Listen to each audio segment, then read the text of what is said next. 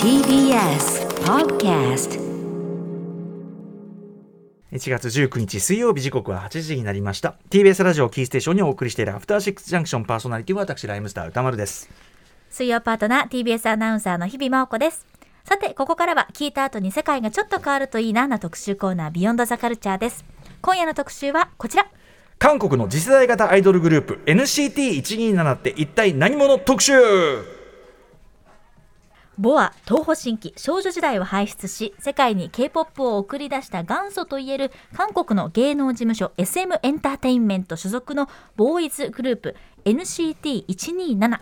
今この NCT127 が BTS に次いでアルバム売上ランキングは2位にランクインするなど、もう本当に勢いがあるそうなんですね、はい、ということで今夜はそんな人気急上昇中の NCT127 の魅力について、NCT127 の大ファンというライターの鈴木みのりさん、そして鈴木さんの付き添い人としてソウルと東京を行き来し、現地のインディーシーンを紹介するキュレーターとして活動されている内畑美里さん、たっぷりお話を伺っていきます。ということで鈴木さん、内畑さん、こんばんは、よろしくお願いします。よろしくお願い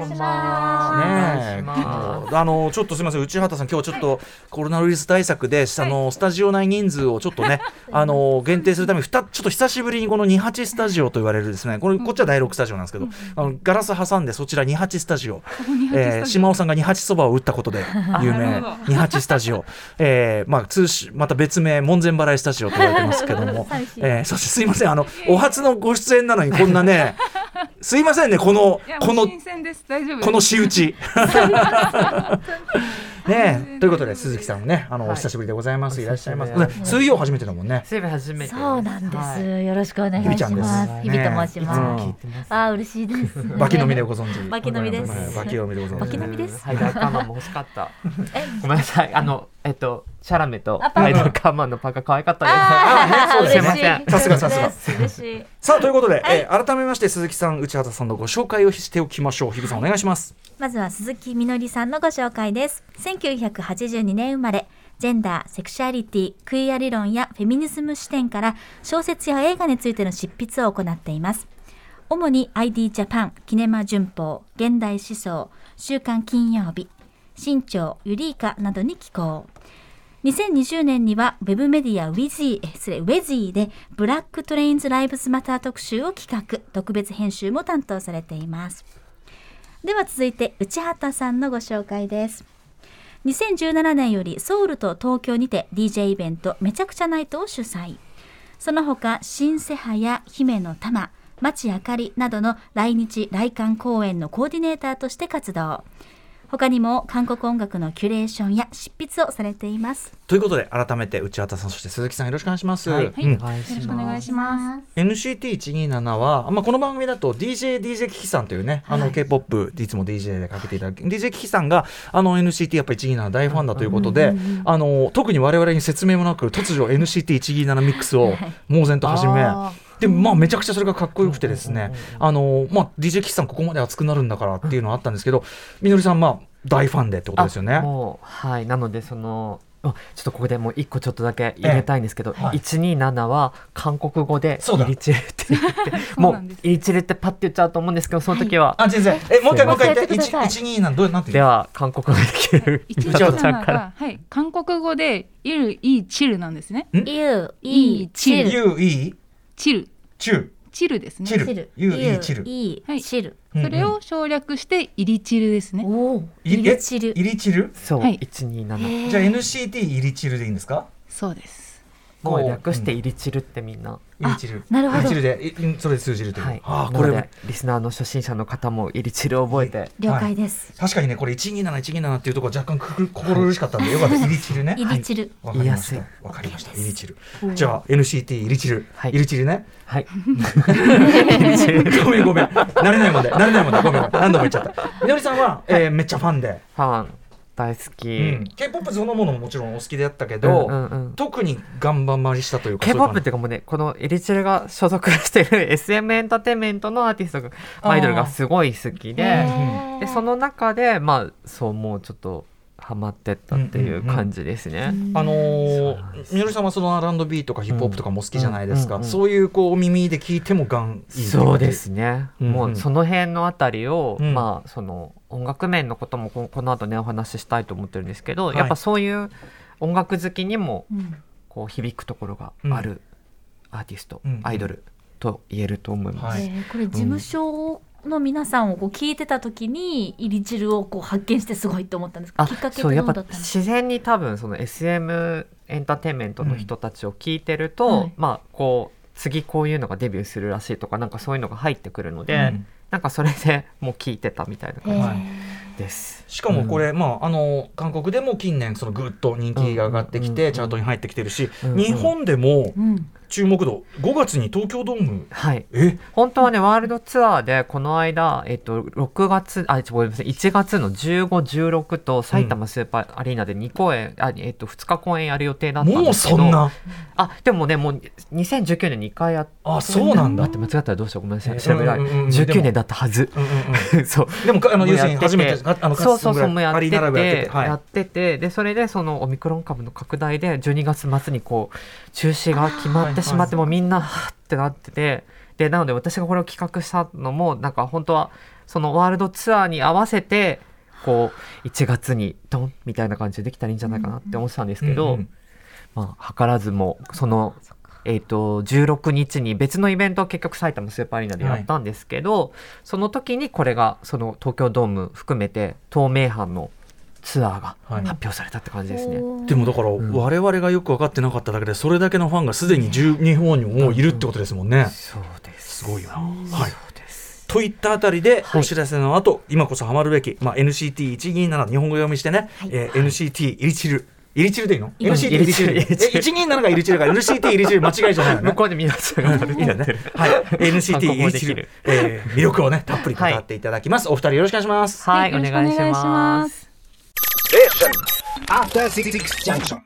TBS ラジオキーステーションに生放送を読しているアフターシックスジャンクション、今夜は韓国の次世代型アイドルグループ NCT127 って一体何者特集をお送りしています。引き続きライターの鈴木みのりさん、そしてソウルと東京を行き来し現地のインディーシーンを紹介するキュレーターとしても活動されている内畑美里さんにお話を伺っていきます。よろしくお願いします。よろしくお願いします。さあということで参りましょう。まずはこんな話から。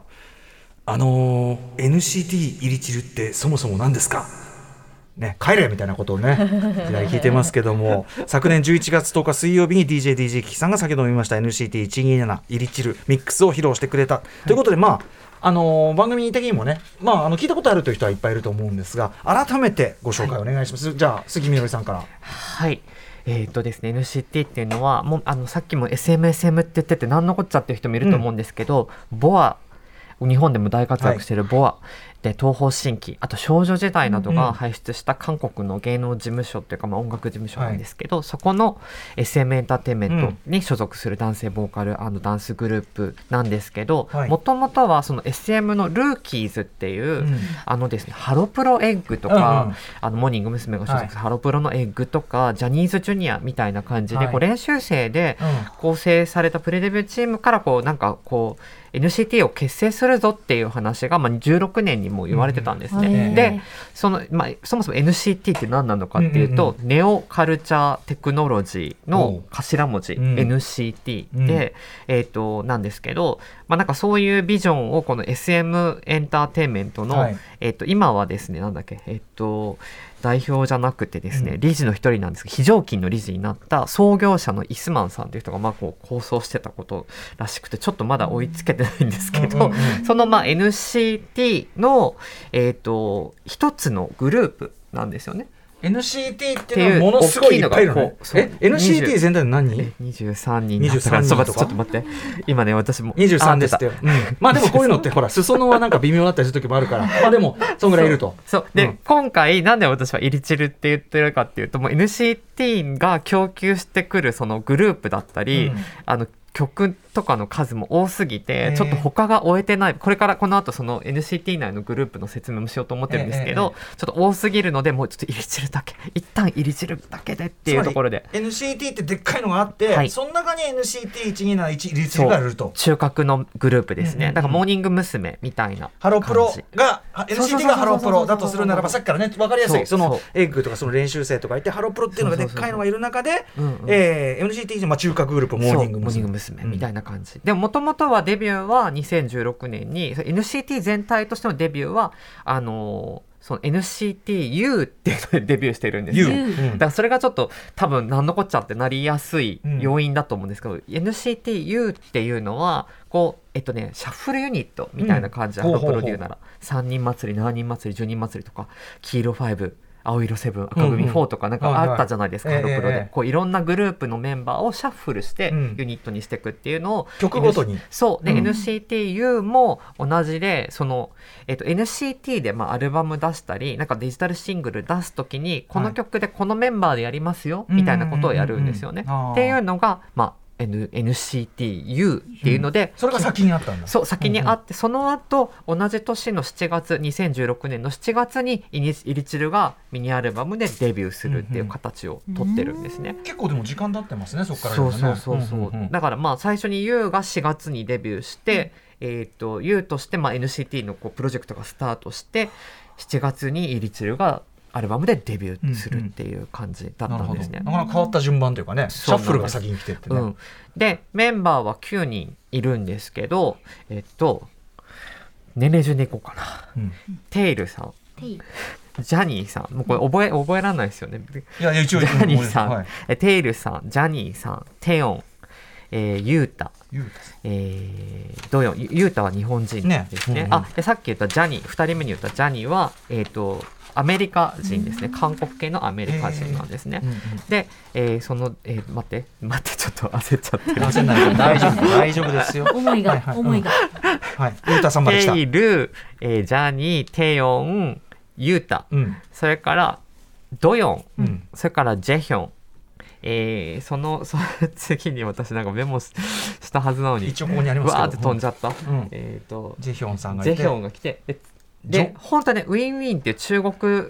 人のメンバーがいるんですけど、ちょっと休止しててちょっとそういう余計な情報を先に入れない方がいいよね、ジ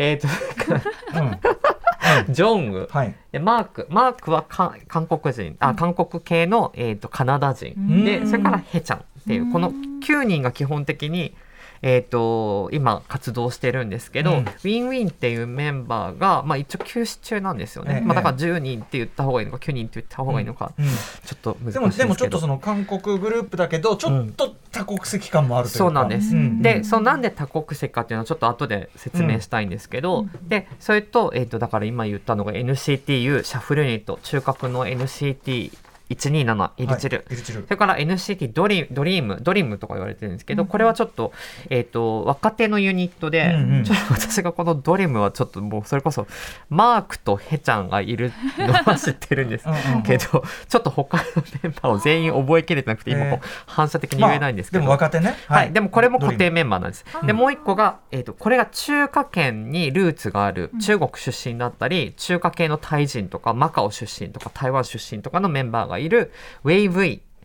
あるいは中国では維新、威力とかの意に神と書いて維新、ウェイシェン V っていう名前で活動してるグループがあるんですけど、なんかこういうハロプロだとアイスクリーム娘ってもうちょっと、なんかいたじゃないですかアイスクリーム娘って、なんか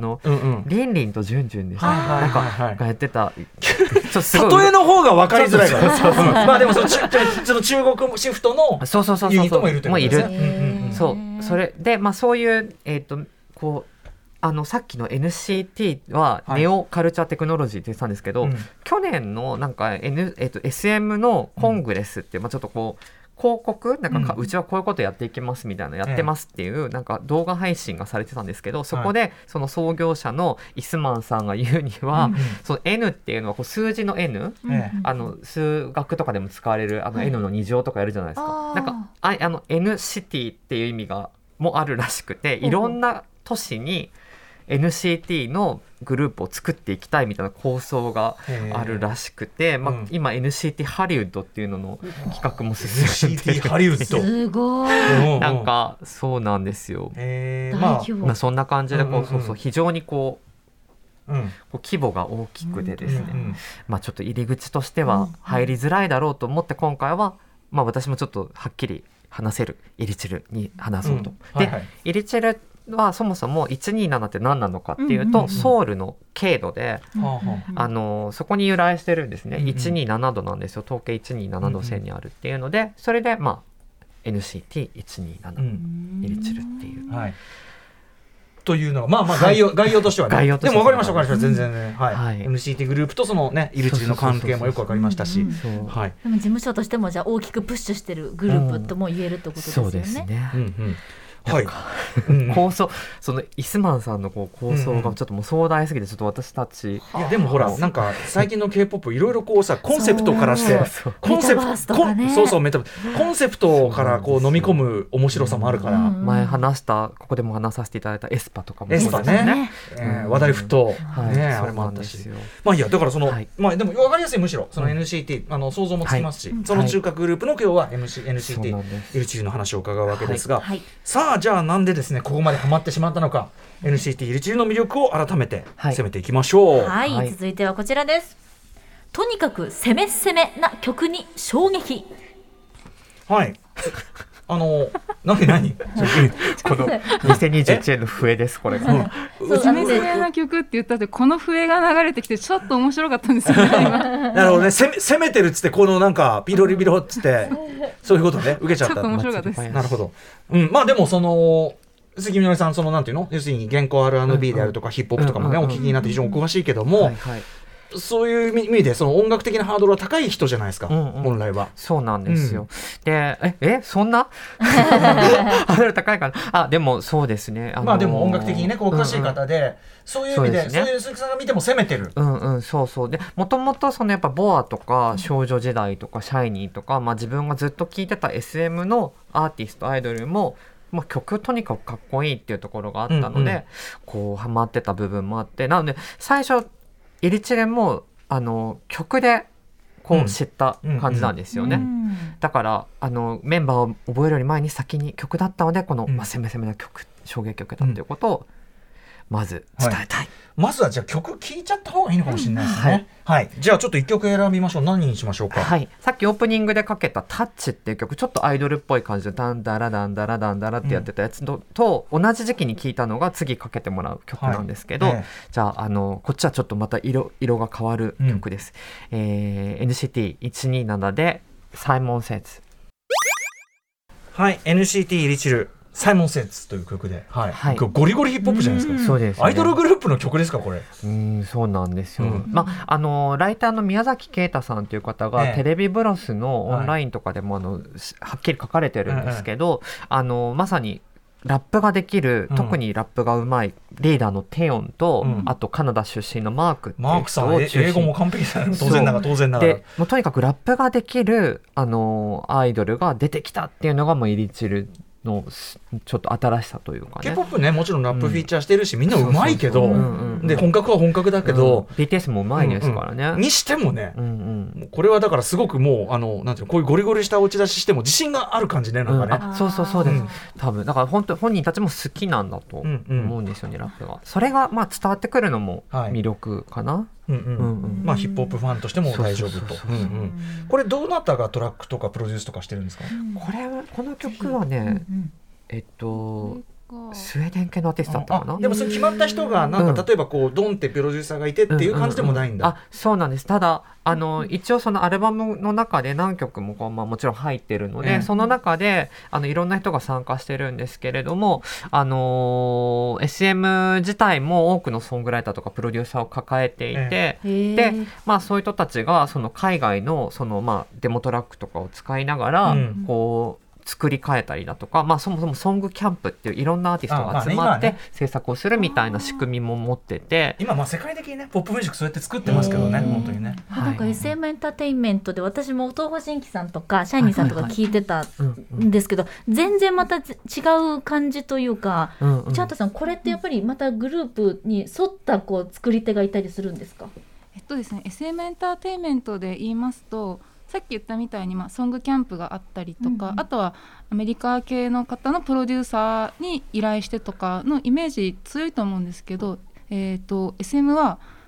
専属のプロデューサーが約3名ぐらい今いまして、そのうちの1人はもう終身雇用になっていて、終身雇用、事実上の終身雇用ですね。それも珍しいですね。そのね、事務所に所属してるね、あんまり聞かないもんね、それ日本だと。で、そうです、サイモンセイズもそのうちの一人、終身雇用の人が作曲には関わっていて、でその方がユ・ヨンジンさんという男性のプロデューサーなんですけれども、はい、この人が本当にとにかく何十年もずっとヒットソングに関わっている方で、コアとかもやってたんです。そうですね、本当にもっと90年代後半の SM のアイドルから作曲とかプロデュースに立ち会っていて、でも必ず、まあ、ボアもそうですし、東方神起あったかな、ちょっと今分かんないですけど、だからもう人気のアイドルグループのヒット曲、大体ユ・ヨンジンさんのクレジットが入っている感じです、ね。もうじゃあベテランが、もう超ベテランです。イスマンってさっき名前が出たと思うんですけど、その代表の方の横に必ずミーティングの時に座るような、もうポジションの方ですね、お気に入り。エスパ のネクストレベル、リメイクした曲、あれもユ・ヨンジンさんがリメイクしたりしてるんですよね、もともとあった曲。でもそうい うベテラン作家とかだと、ね、当然その作風としてはなんていうの、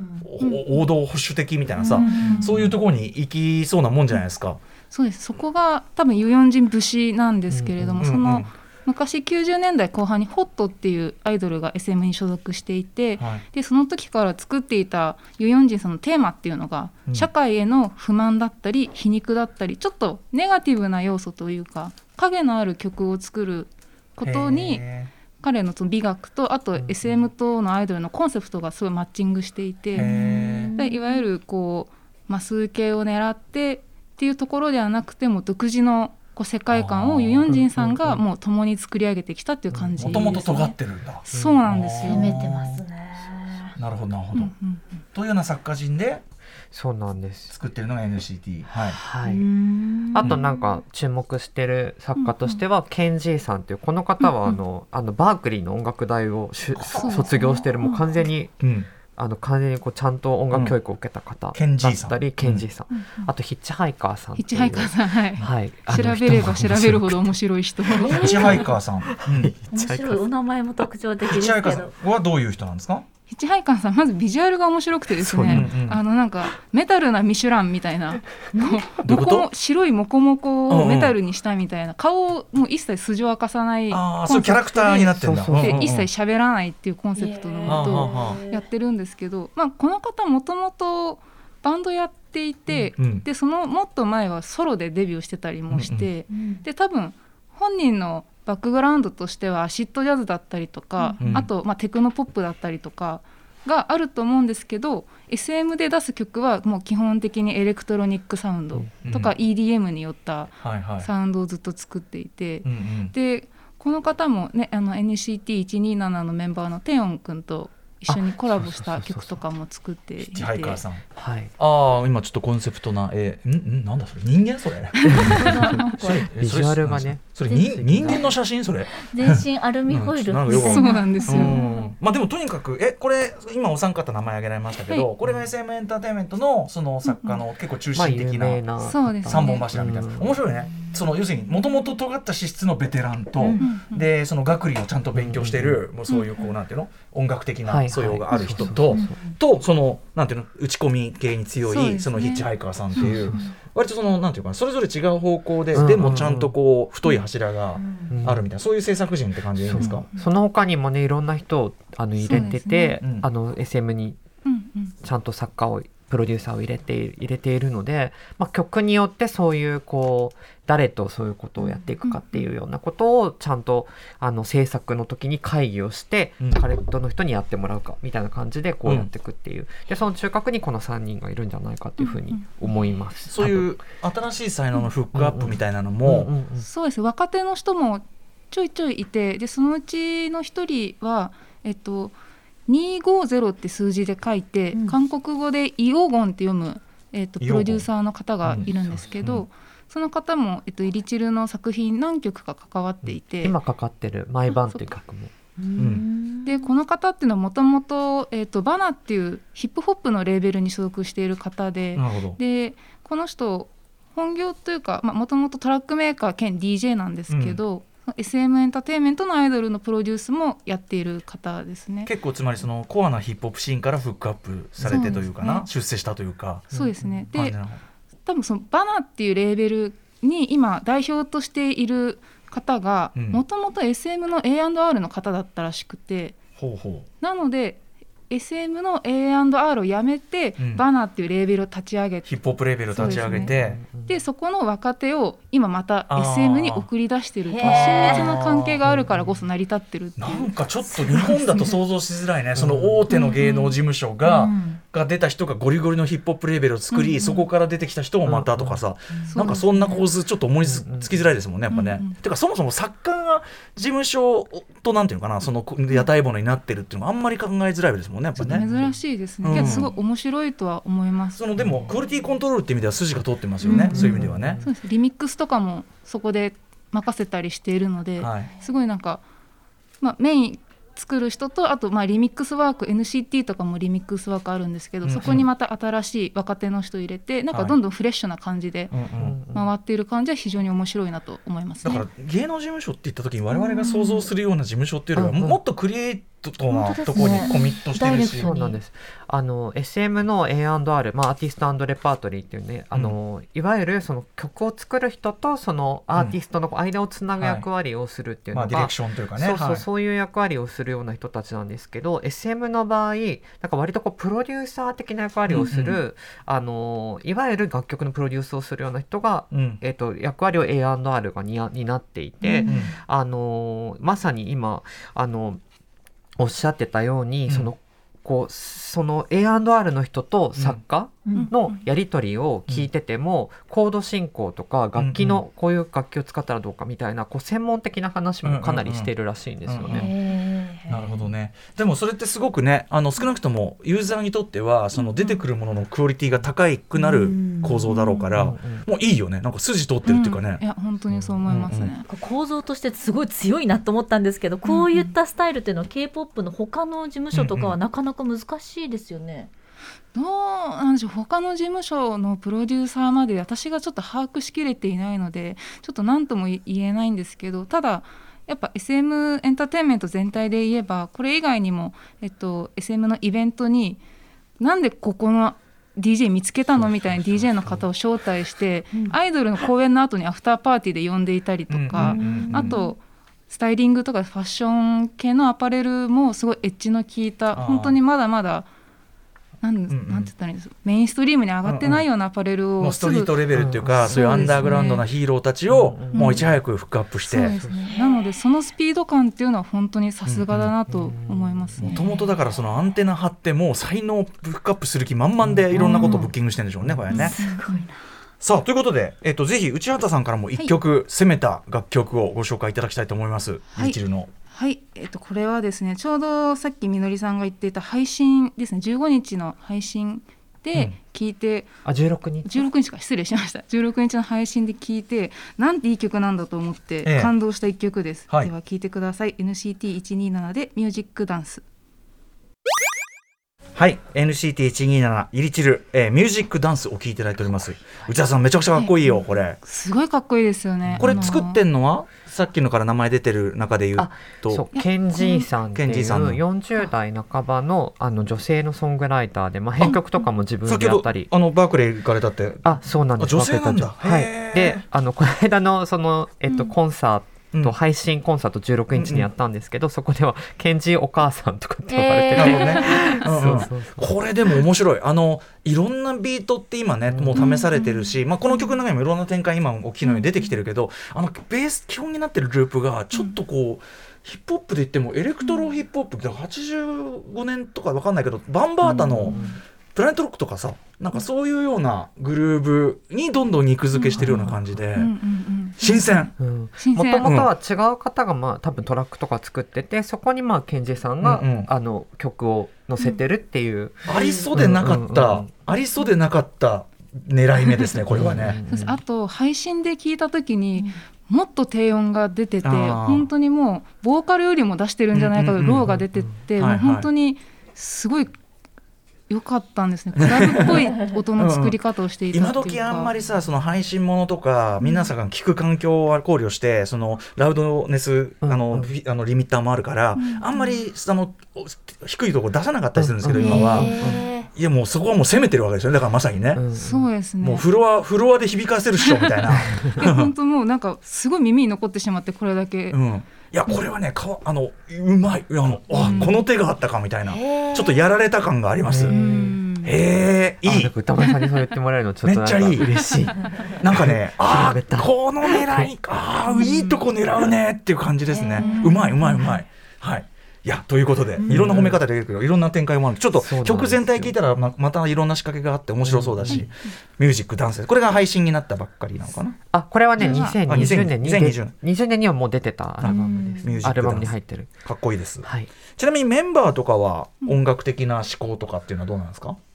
そうですね、結構皆さん R&B とかポップシンガーの名前を挙げていますね。フランコーシャンとか、まあ普通に今時の若者らしくいろいろ聞いてるみたいな。でもメンバーそれぞれの色もあったりとかってことなんですかね、うんうん、ただその中でものすごい音楽的なバックグラウンドが個人的にすごい気になるメンバーがいて、それが唯一の日本人メンバーのゆうたくんなんですけど、ゆうたくんが好きなアーティストに、ラルク・アンシエルと、あとみやびと、あとバッドホップあげていて、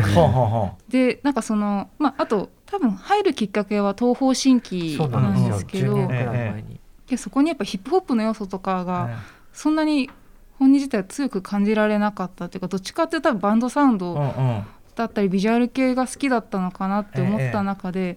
単身10代でソウルに行って、ダンス習ってオーディション受けて、今こんな風に活躍されてるっていうのが、なんかものすごい興味津々で、すごいですよね。韓国語も本当にちゃんと本当に喋れて、いやしれっとだから、その NCT って紹介した時に日本人のメンバーとか言ってしれっといる感じが、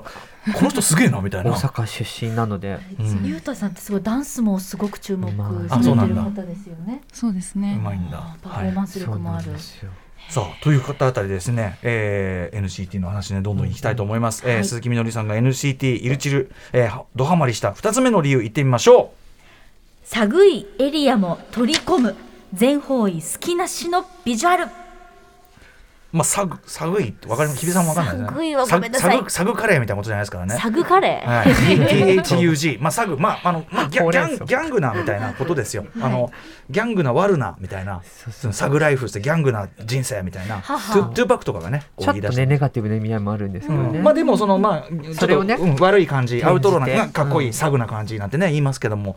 でもそのサグイエリアも取り込むってどういうこと？エリア、これは三笹先輩そうですね、内田さん、MV とかを見ていると、そのロケーションの場所ですね、にアイドルがあんまりここで撮影しないだろうっていうような、町工場のエリアだったりとか、ちょっとこうストリートなというかゲトーなというか、そうですね、なんか川崎のせんべろで撮ってるみたいなところに、突然サビのこうカットするときにボンって出してきたりとか、信号西成って感じで西成で撮るみたいなそういう感じで、 そうなんですよ、でそれのなんだセンスというか、でやっぱそのエリアに近いところに、例えばすごいちっちゃなクラブがあったりとか、レコー屋さんがあったりとかするので、もうさっきのアパレルのブランドフックアップとかそういうのもそうですけど、多分中にそういうのものすごい詳しい方というか、アンテナ張ってる方がいて、その辺のこうビジュアルとか作るときに、案を出してるのではないかって思う感じがして、これがすごい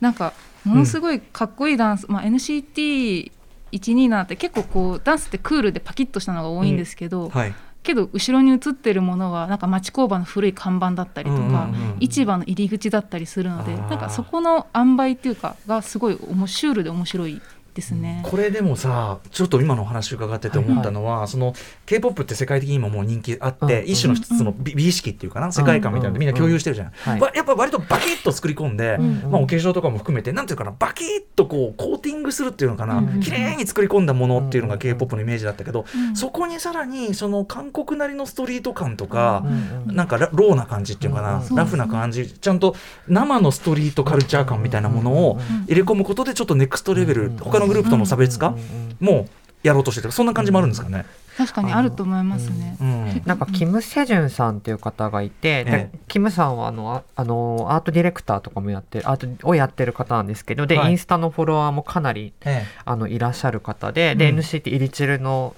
あのディレクションもしてるんですけど、SM ってその A&R をトップに置いて、曲作り、振り付け、あとこう、デザインとか、そういったものを、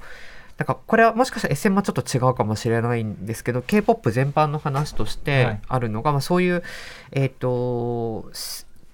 一斉にスタート企画を させるらしいんですね。曲があって振り付けをするとか、曲があってデザインをするじゃなくて、一斉にこういうストーリーで次のこういうコンセプトでいくから、そう、次はこうやっていくっていうので、一回こうやってで途中経過を報告してて、その時に例えば振り付けがすごいいいものが出てきたら、じゃあそれに寄せて曲をちょっと変えていこうとか、デザインに合わせてこういう風にしていこうとかっていう風にやってったりするので、なのでそう、振り付けとか、曲がすごく一致してたり、さっきのビジュアル面で言うと、その若手のそのデザインとかも、そのやっぱ感度のいい人がフックアップしていくっていうようなことをやってるっていう、そのなんかどんどんそういうものを取り入れていかないと、なんかその作り方としてなんか追いつかないというか、なんか、ところがあるなって思って。でもやっぱりそのさっきから言ってる、なんていうのかな、ビジュアル、音楽、いろんなコンセプト、いろんな打ち出しがちゃんと一致するようなシステムになってるっていうかね、歌丸さん深いあーが出てましたけど、いやいや、違うのよ、それ昔っていうかね、日本の例えば、アイドルのシステムとかだと、まあ、曲がずっと、まあ、それもだからギリギリまでできてない、でもミュージックビデオもう回ってんのにまだ曲が完成してなくて、で振り付けとその結局アートワークと曲の内容が全然合ってないとか、ざらに あったことだから、まあ、だいぶ最近は改善されたと思うけど、だからこんなことはみたいなのがすごくあったので、まあいいよね、クオリティコントロールって意味ではすごく筋が通ってる、みたいな感じで、どうしようか、これは曲はいかずに、聴きながら今お話を伺って、そのサグ的な曲、これがまさにさっきちょっとビジュアルも見てもらったヒッチハイカーさんが作ってるんですけど、ブリングザノイズって曲で、これもラップがかっこいいので、これかけたくて、本当はフルで聴きたかったんですけど、聴いてもらいたかったんですけど、ぜひブリングザノイズも調べてみてほしいです。結構なんかだからヒップホップ、ハードコアヒップホップ曲になるとなんか自信あります感が本当出るね。でもそれこそ、そのちょっと前にそのみさちゃんが説明してくれたそのイオゴンっていうその DJ が作った曲を、そのマークとテオン、ラップができる2人がちゃんとソングライターとして加わって、自分たちもそういう曲、どういう歌を歌うかで、その毎晩っていう曲だと、例えば毎晩っていう曲だと、その晩に乗ってこうツアーするじゃないですけど、なんかそういうなんかこう自分たちのそのアイドルとしてのこうちょっと生身の人間感が出てたりだとか、そういうものがポロッと出てきたりだとか、なんかそういうところに自分たちが関わってたりする、ところもなんか面白くて、でなので、まあラップも自分たちフローとかも考えて、まあ、もちろんディレクターがね、指示とかも出してるみたいなんですけど、いやでももう全然これはね、マークさんのあれとかもうバリバリって感じだし、なんか見た目はねシュッとした若者なんだけど、実力はもうすごい、さあということで、いきましょう。さらに、みのりさんが NCT イルチル、ドハマりした3つ目の理由いってみましょう。メンバーから目が離せない、 SNS で供給の渦に溺れるファンダムの力ということで、供給の渦というのはどういうことでしょうか。まあ、K-POP ね、全体に SNS 使ったその情報供給、ね、常に飽きさせない何かみたいなね、もうこの番組のいろいろ教わってきましたけど、そういうところも徹底してると、まさになんか去年の4月にアトロクにも出た田中絵里奈さんもそのあたりの研究に関しては、はいねまあ、K-POP 全体のことは、うん、田中さんの本とかでも書かれてるしすごい勉強になりました、はいまあ、SNS その Twitter や Instagram あと YouTube とかあと VLIVE っていう韓国の動画配信サイトとかを使って、うんはいまあ、そこでこうティザーって言ってこの次こういう曲が出ますよ、うん、MV が出ますよとかっていうことのこうじらしていくみたいな感じで少しずつ出していってそうファンがこう高めていくそれまで、うん、リリースまで高めていくっていう仕組みが公式がこう供給してるしさらにそれに対して例えば VLIVE とかだとファンダムが自分たちで字幕をつけてくれたりだとかもしていて、うんうん、そうすると情報拡散しやすくなるじゃないですか、うんうん、日本語字幕を誰かがつけてくれたら韓国語わかんない人も日本にこう広めやすいみたいなところで、NCT もそういうところをすごくやってるんですけど私がこうなんかもう一気にこううん、入り散りに落ちたのは、まあ、全員メンバー9人、まあ、今、うんウィンウィンは休んでるんですけど残りの活動してる9人の顔と名前が一致して、うん、瞬間に、それこそゆうたくんとかの SNS がすごい、うん、もう個性的で、どんな感じなの？なんかねそれこそさっき美里さんが紹介してくれたみたいにそのビジュアル系とかが好きな感じがちゃんと出してるんですよね、でそれってなんかこんなにヒップホップとか R&B 推しみたいなことをされてるようなところで自分を貫いてる感じが見えてきて、すごい歌かっこいいじゃんってなったりとか、あと私がさっきのブリングザノイズでラップがめっちゃかっこいいんですけど、はいはい、ジェヒョンさんっていう人とかだと、まあ、低音がすごいもう色っぽいし、あ、これ今歌ってるの、うんうん、ジェヒョンさんですね、ええ、彼氏感がこうなんか醸されてるとかすごいかっこいいんですけど、なんかで彼がそういうそのかっこいいそのジェヒョンさんがそのなんかメンバー同士で話してるときはちょっとなんか適当な感じっていうか、うん、なんかすごいシュッとしてクールな感じでリアル花壇みたいな感じの人なのに、なんかこう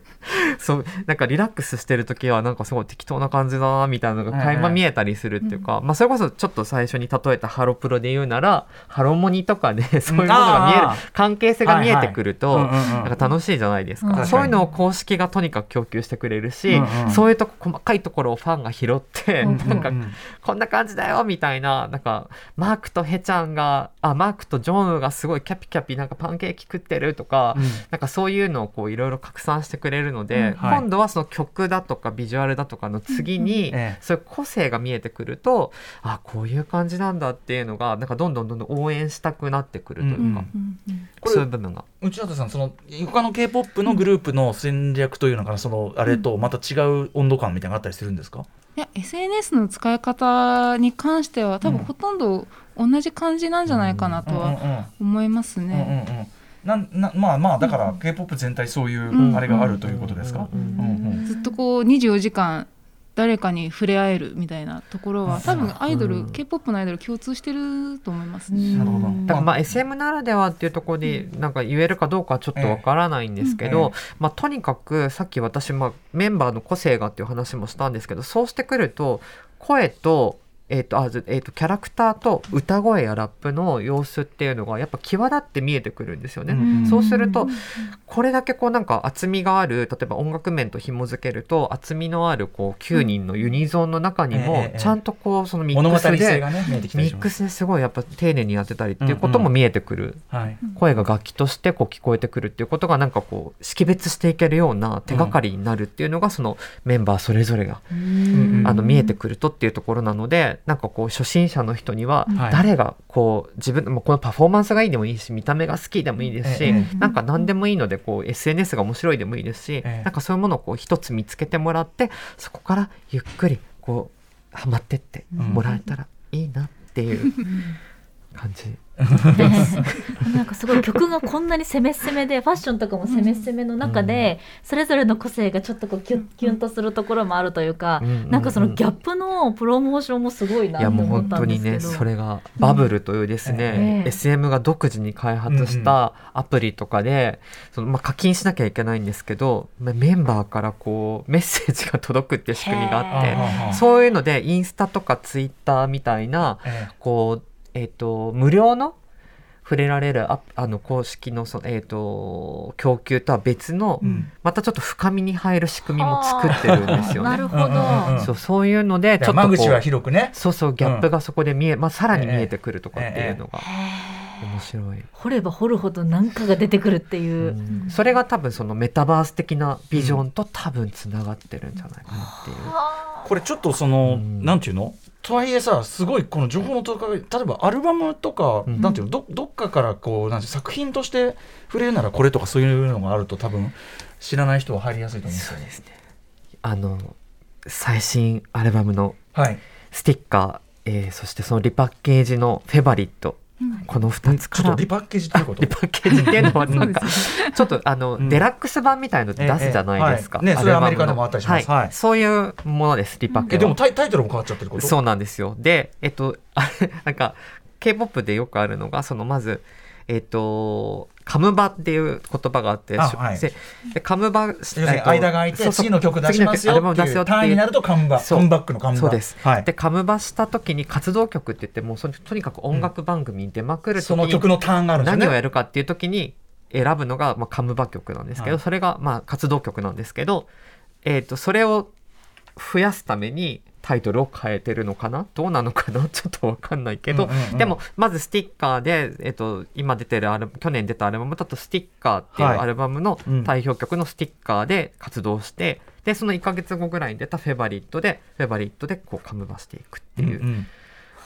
感じで、うん、今かかってるフェバリットですね、うんうん、まあ、でも最新作から触れてください、ね、そう触れてもらえると、まあ、サブスクとか見ればその最新の順から出てますからということですか、うん、でこのフェバリットは非常にもうなんかメロー なんか R&B、 ダークチャイルロドニー・ジャーキンスっていう人が曲作ってて、うん、ロドニー・ジャーキンスが作ってるの？そうです。これロドニー・ジャーキンスフェバリット作ってるんです。そう、マジか。ケンジーさん、さっき言ったバークレーで早く言ってくださいよ。あ、ごめんなさいそう、ロドニー・ジャーキンス、はい、でデスチャとかね、ビヨンセとかもやってる、うんうん、はい、そうもう書いた曲なので、この曲、まあ、非常にだからちょっととんがり具合はちょっと、うん、薄めなんですけど、はいはいね、その分間口が広いのがこのフェバリットっていうアルバムかなっていう、うんうん、まあ、でもそのあれですかね、その NCT に関しては、はい、今乗りどこみたいなそういうことなんですか？そうですね。もうぜひここから4ヶ月ぐらいかけて曲を聴き込んでもらって、うん、ぜひ透明派、まあ、ちょっとコロナが、ね、落ち着いてほしいですけど ね、うん、ね、落ち着いたらぜひ、まあそれプラス YouTube とかでもいろいろ見られるので、うん、情報はたくさんあるわけですもんね、ぜひ。でそして実はそのテイルさんっていう一番上の年齢の、もう歌がめちゃくちゃうまいんですけど、テイルさんが兵役に行ってしまう、そういう問題もありますね。なのでちょっと今ぜひ活動を追ってほしい。なるほど、まあ、今見るだから今いるうちにぜひ見てほしいです、うん、ことですね。はい、わかりました。でも分かりましたなんか言いたいことが多すぎて、いいんですよ、言い残したことだったら。どこに着地、そうですね、言い残したことがあれば、ドヨンさんに対する愛を見発する。あ、本当ですか、うん、お恥ずかしながら、ぜひぜひ、うん、K-POP の沼っていろんなところにありまして、でまず最初に、まあ、ビジュアルからみんな把握するじゃないですか、うんうん、でその時にジェヒョンっていうメンバーがすごいかっこいいなと思ってたんですよ、うん、でその後に、まあ、映像曲を調べるとビハインドっていう映像が必ず K-POP のアイドルってついてくるんですよね。ビハインドっていうのはメイキングみたいなこと。そうですね、うん、そのアルバムを作るためにわざわざこうロケーション、なんかこう別荘みたいなところに行って、うんね、こう共同生活してるのをずっとカメラで撮ってるみたいな、うんうん、ちょっとバラエティ的なビハインドがあるんですけど、リアリティ TV 風。そうですね、そこでやっぱメンバーのこうだんだん性格とかが見えてきて、でそこでちょっと穏やかで、なんかこうなんていうと目立ちはしないんだけど、こう大事な時にパッといるドヨン君っていうメンバーにすごい好きかもしれないと思ってしまって、でちょっともうずっと気になってしょうがなくて、インスタグラムとかずっと眺めちゃってるんですけど、ただこの前ちょっと配信の映像を見たら、動いてるジェヒョン君が本当にかっこよすぎて、元に今ちょっと贅沢な悩みを抱えているっていう、まあ、端的に言うと知らんがなのイチゴですけど、伝わってほしい、うん、いやいやでもね、うんうん、そう、でもレコーディング風景見てて、私がジェヒョンさんにおっしゃるのはまさにそのビハインドのレコーディング風景で、うんうん、もう歌のこう作り方っていうか、はいはい、どういうふうにこう歌っていくかっていうことに対して真摯なんですよね。そういうものもそう、ね、今言ってくれたビハインドとかを通して見ることができるので、はいはい、これでもさ俺そういうこう、ごめんなさいちょっとあんま時間なくなってきた、あのさプライなんてそういうこう素を見せてくのコントロールって、一個間違うと危険性もあるじゃないですか。そうですね、だからそこのコントロールもうまくできてるってことなんですかね、そういうってコントロールしてるんですかね。してなくてなのかな、本当に素だと思いますね、あの感じは、本当に本人が魅力的の一言に尽きるかと思いますね、うんうんうん、はい、ということでちょっとお時間来てしまいました、はい、言いたいことがいっぱい、すいませんね、ぜひね、はい、ということで、ぜひお二人からお知らせことをお願いします。はい、じゃあみのりさん、そっか言ってなかった、NCT イリチュルのアルバムフェバリットとスティッカーよろしくお願いします。そして NCT 全体でもですね2021ユニバースというアルバムを出しているので、そちらもよろしくお願いします。あ、そうか、全体のものもね、はいはい、で私はまあ NHK ステラという雑誌で連載をしているくらいでもいいです、うん、もう NCT イリチュルのことをとにかく覚えて帰ってください、はい、そして内畑さんお願いします。はい、私は、菅原慎一さんとパンスさん監修の、アジア都市音楽ディスクガイドという本が1月の28日に発売されます。私はここで、音楽韓国の90年代から2010年代までの、音源についてレビューしてますので、もしよかったら皆さん興味があればぜひ、ね、これね菅原さんの、はいはい、力作、はい、といったあたりで今日は韓国の次世代型アイドルグループ NCT127 イリチル一体何者特集でした。鈴木みのりさん、内畑美里さん、ありがとうございました。はい、ありがとうございました。ありがとうございました。